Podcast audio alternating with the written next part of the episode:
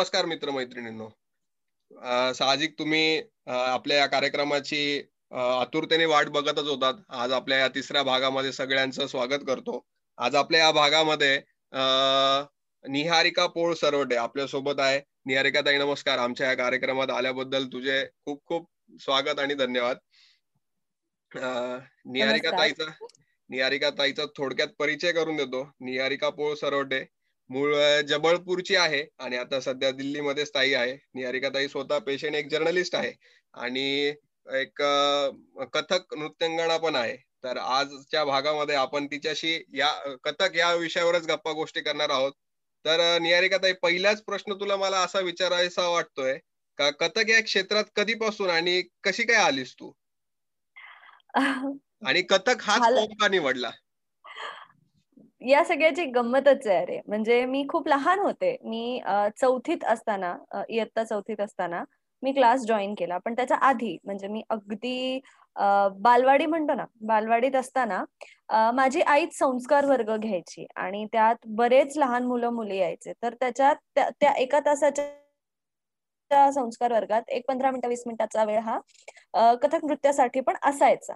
आणि त्याच्यासाठी ज्या ताई शिकवायला यायच्या त्या माझ्या नृत्यगुरूंच्या शिष्या होत्या. आणि माझ्या नृत्यगुरूंचं नाव नीरजा बोधनकर. अच्छा म्हणजे तुला हे बाळकडून लहानपणीच भेटलेलं आहे. अगदीच अगदीच. आणि माझ्या नृत्यगुरु या माझ्या आईच्या खूप म्हणजे त्या खूप चांगली मैत्रीण आहे माझ्या आईची. तर त्या सगळ्या प्रोसिजर मधून त्यांना लक्षात आलं की माझ्यात कुठेतरी तो नृत्याचा अंश आहे आणि त्याला पुढे जर का पॉलिश केलं तर ते खूप छान होऊ शकतं. म्हणून मग त्यांनीच माझ्या आईला म्हटलं की तुझ्या मुलीत मला नृत्याची कला दिसतीये तर तू तिला क्लासला पाठवायला सुरुवात कर. आणि त्या कथक शिकवायच्या ती आईची मैत्रीण होती. तर विदाऊट एनी सेकंड थॉट किंवा दुसरं काही विचार न करता मी डिरेक्टली त्या क्लासला जॉईन झाले आणि म्हणून कथक. म्हणजे असं काही चॉईस करायचा होता म्हणून कथक घेतला असंही नव्हतं. तर त्यांच्याकडे शिकायचं होतं म्हणून कथक. हे फिक्स होतं अगदी पहिल्या दिवशीपासून. आणि इयत्ता चौथीपासनं तेव्हा मी खैरागड युनिव्हर्सिटी मधून मी कथकचं विशारद केलेला डिप्लोमा केलेला आहे. तर त्याच्या परीक्षा इयत्ता चौथीपासून तुम्ही देऊ शकायचे. तर बस माझं मग मी काय चौथीत क्लास जॉईन केला. त्याच्या आधी मी संस्कार वर्गात शिकतच होते आणि क्लास चौथीत इयत्ता चौथीत जॉईन केल्यानंतर बस माझी कथकची तालीम सुरू झाली. अच्छा. आता तू याच्यात उल्लेख केला का बुवा? याच्यात डिप्लोमा वगैरे असे बरेच काही कोर्स करता येतात. तर आता हो. आताची पॅन्डेमिकची परिस्थिती बघता तू स्वतः क्लासेस घेते मी बघितलेलं आहे. आणि एक लहान मुलींना शिकवणं आणि काही मोठ्या काही सर्टन एज लिमिट नंतरच्या विद्यार्थ्यांना शिकवणं यामध्ये काय डिफरन्स असतो आणि काय नेमका टास्क येतो? सो बेसिकली मी आता सध्या क्लासेस घेत नाहीये पण मी आधी घेत होते.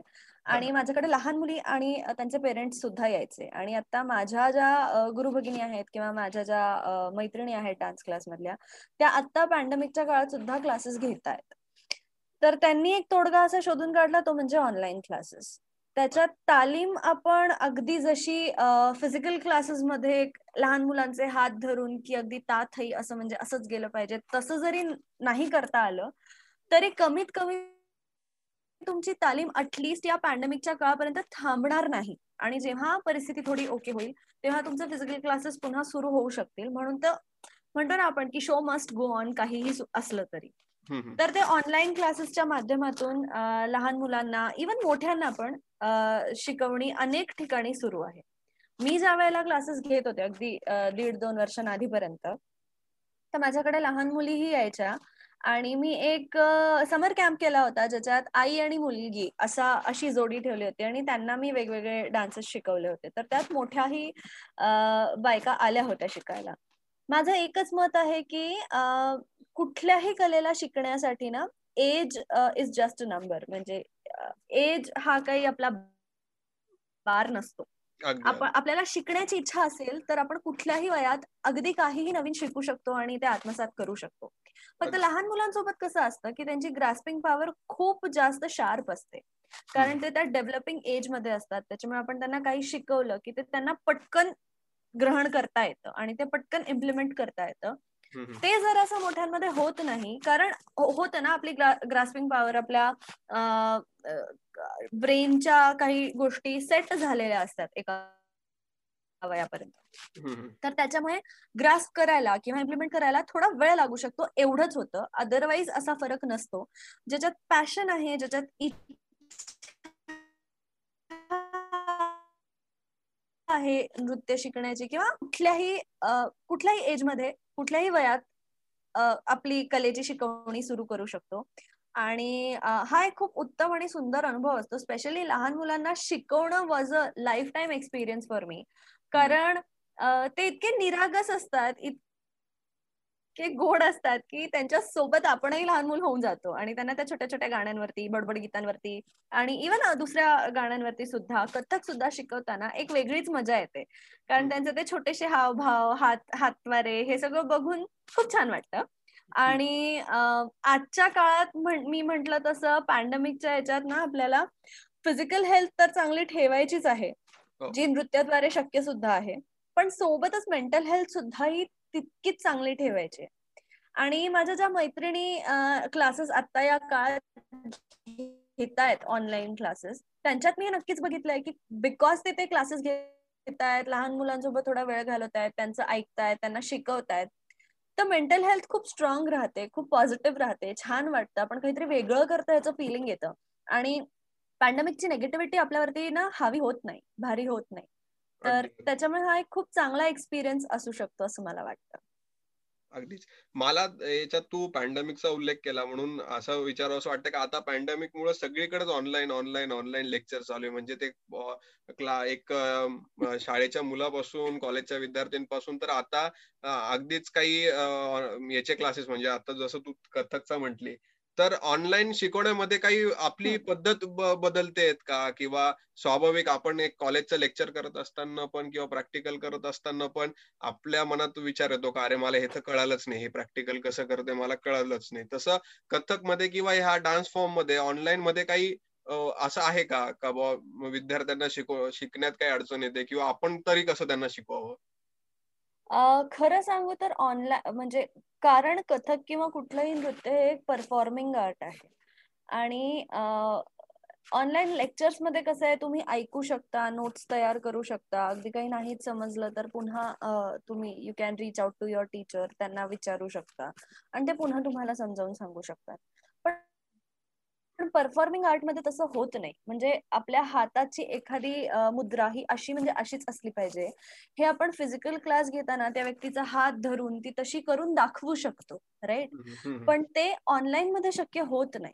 त्याच्यामुळे तू जर का या सगळ्या सेट कथक टीचर्सना किंवा जे ज्या कथक गुरु आहेत त्यांना विचारशील तर कुणालाही ऑनलाईन क्लासेस ही पद्धत आवडलेली नाहीये ऑनेस्टली किंवा आवडलेली नाहीये म्हणण्यापेक्षा त्याच्यात ते सॅटिस्फॅक्शन नाही मिळत जे आपण फिजिकल क्लासेस मध्ये करतो राईट पण आता काळाची गरज बघता ते महत्वाचं आहे कारण अदरवाईज तुम्ही तुमचं काम बंद करू शकत नाही पहिलं ज्यांच्यासाठी हे हेच त्यांचं प्रोफेशन आहे. दुसरं म्हणजे तुम्ही तुमचा रियाज तुमची तालीम बंद करू शकत नाही. तिसरं म्हणजे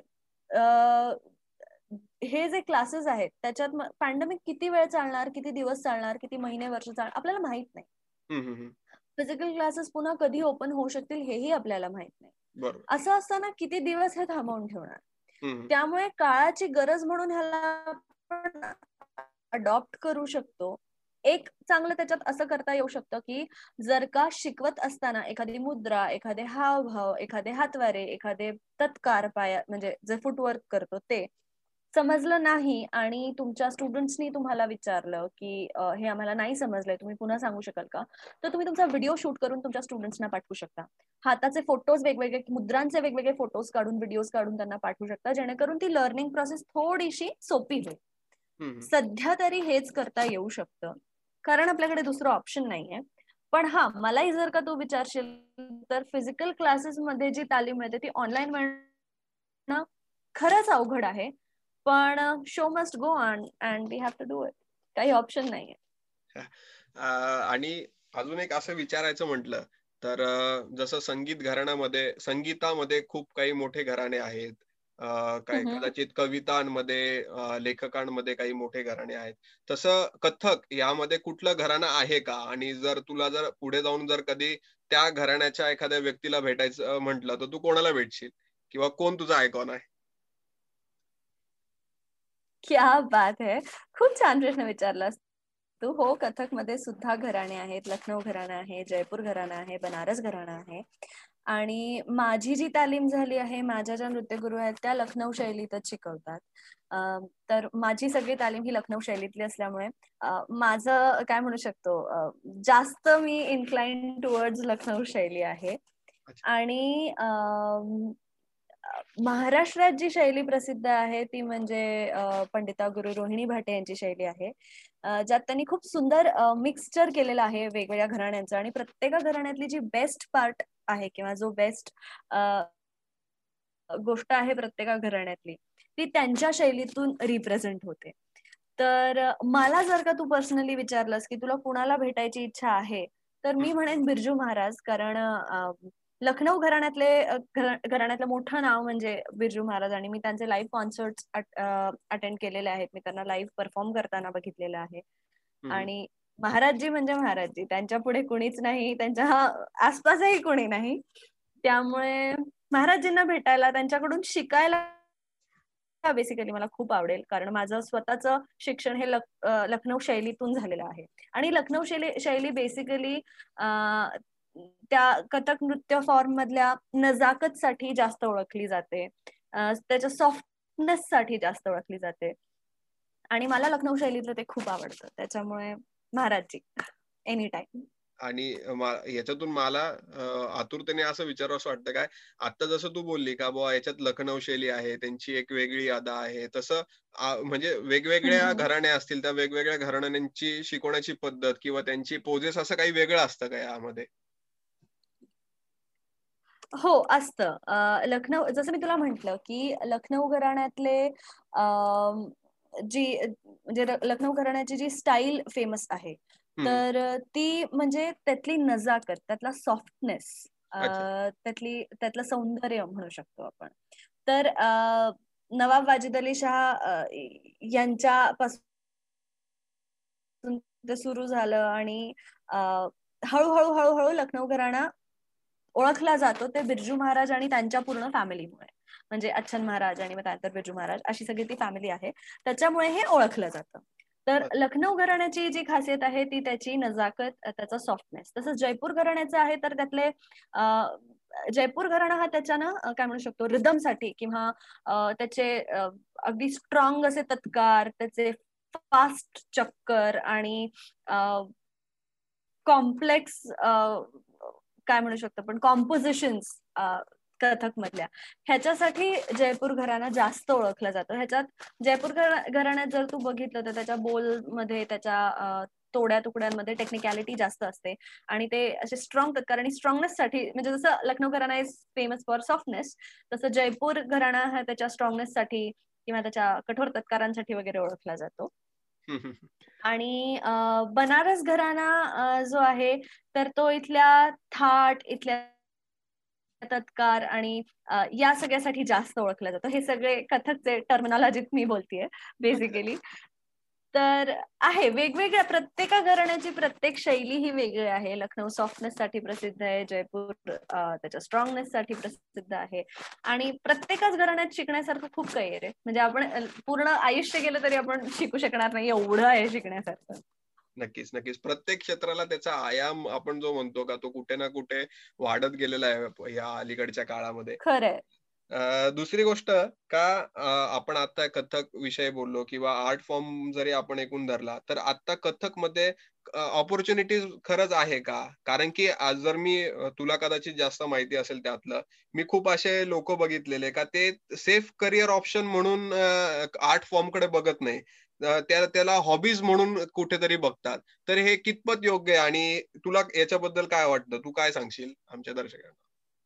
तुला अगदी खरं सांगू तर मी स्वतः सुरुवातीपासून I am more incline towards art form कारण जर का तू माझं करिअर ऑप्शन जरी बघितलं तर माझं म्हणजे नृत्यासोबत होतच. मी क्लासेस घेत होतेच. त्याच्यासोबत मी जर्नालिझम केलं. मग आता मी कॉन्टेंट रायटिंगमध्ये आहे. आता मी बिझनेस कोच आहे आणि लोकांना बिझनेस कोचिंग देते.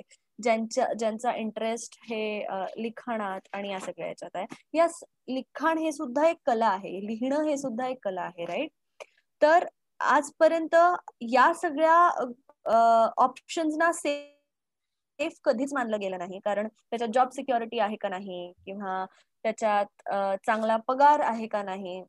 त्याच्यात सेट व्हायला वेळ खूप लागतो. हे सगळं म्हटलं जातं. पण म्हणतात ना काळ बदलतो तसं बाकीच्या गोष्टीही बदलत जातात. आपण जेव्हा म्हणजे आता आपल्या मागच्या पिढीत बघितलं तर सरकारी नोकरी असायलाच पाहिजे. ही अट असायची.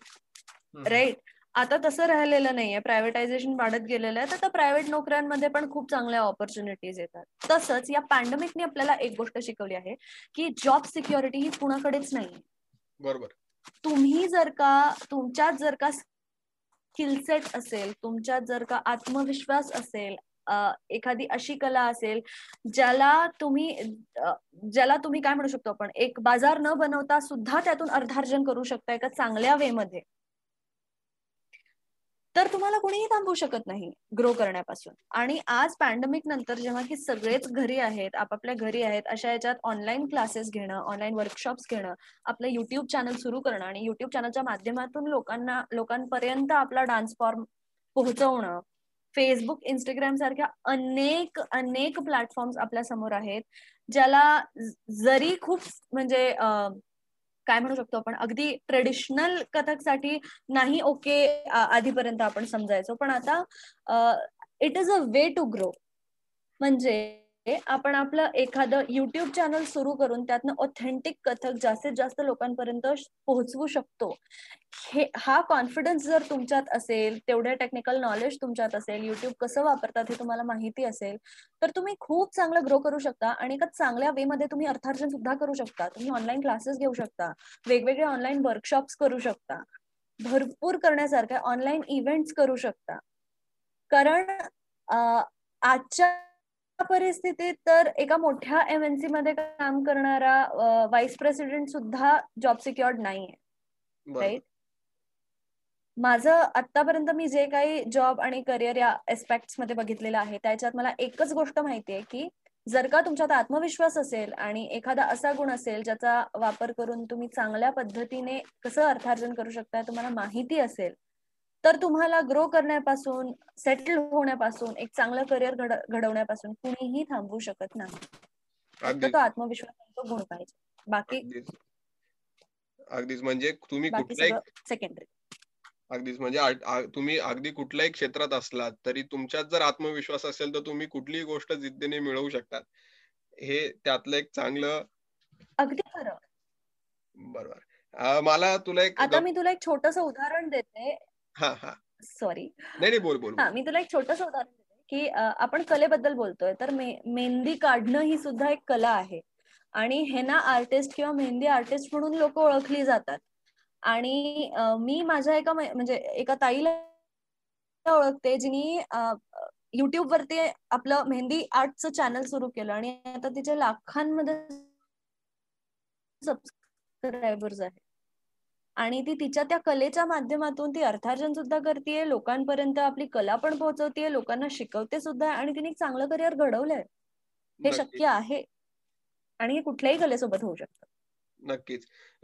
याच्या आत्ताच्या परिस्थितीनुसार बघता हे पण म्हणायला हरकत नाही का? तुम्ही तुमच्याकडे कुठली कला असेल पण ती कला तुम्ही काय म्हणता नुसती ठेवून किंवा त्याच याच्यात न राहता तिला काळानुसार बदललं पण गेलं पाहिजे. जसं आता पॅन्डेमिक मुळे युट्यूब आले किंवा आर्टिस्ट लोकांना त्या प्लॅटफॉर्मचा कसा युज करावा हा सुद्धा कळायला लागलाय आता तू म्हंटली. त्याच्या पलीकडे जाऊन मला एक तुला असं एक हो. गमतीशीर प्रश्न विचारावा असा वाटतो. तू एक हाऊसवाईफ पण आहे तू एक कथक डान्सर पण आहे तू कंटेंट रायटर जर्नलिस्ट पण आहे. तर या तिघ्या तिघी गोष्टी कशा तू मिळून आणते? प्रश्न फार छान आहे कसं असतं जेव्हा आपल्याला एखादी गोष्ट खूप आवडत असते ना तर ते आपोआप आपल्याकडून घडून जातं. त्याच्यासाठी काही वेगळं करावं लागत नाही. आता मी या पॅन्डेमिकमध्ये माझे दोन चांगले कथकचे व्हिडिओ शूट करून पोस्ट करून झालेले आहेत. माझ्या एका मैत्रिणीसोबत एक चांगला व्हिडिओ आम्ही शूट केला होता. मी आता माझ्या होम टाउनला गेलेले असताना. तर जेव्हा आपल्याला काहीतरी करायचं असतं आणि काहीतरी आवडत असतं ना त्या त्यावेळेला सगळं आपोआप आपल्याकडून होऊन जातं. तर तुम्हाला विचारलंस तर माझा स्वतःचा बिझनेस हा सुरू आहे. मी एक कॉन्टेंट रायटिंग बिझनेस कोच माझे कोचिंग प्रोग्राम्स जे कथक किंवा माझ्या जर्नालिझम पेक्षाही वेगळे आहेत ते सुरू आहेत माझा जर्नालिझम या क्षेत्रात मी ज्या क्लायंट सोबत काम करते आहे ते काम सुरू आहे.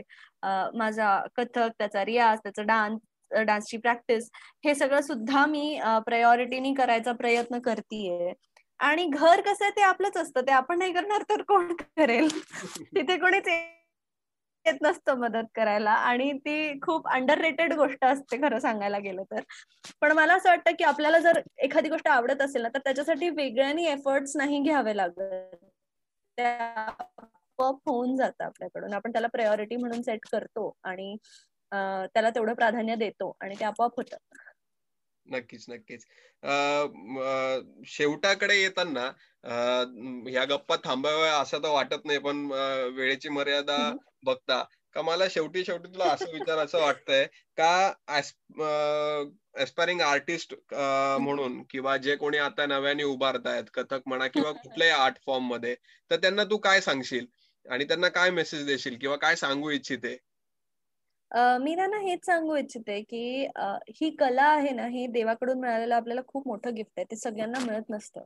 ते फार ठराविक लोकांना देव गिफ्ट करतो असं म्हणतात ना गॉड गिफ्टेड. तर ते ठराविक लोकांना मिळालेली देणगी असते ती देवाकडून. तर त्याचा आदर करा त्याला जपा आणि खूप तालीम घ्या खूप प्रॅक्टिस करा. प्रॅक्टिस इज द की असं मी म्हणते. कारण माझी सुद्धा प्रॅक्टिस कमी झालेली आहे. त्याच्यामुळे मला ते लक्षात येतं की नाही आपल्याला अजून प्रॅक्टिसची गरज आहे. अजून तालीम तालीम हवी आहे. आणि आपल्या गुरूंची साथ कधी सोडू नका. त्यांच्याकडून शिकत राहा. आणि एक विद्यार्थी म्हणून नेहमी जर का तुम्ही शिकत राहिलेत ना तर तुम्हाला खूप काही चांगलं करता येईल.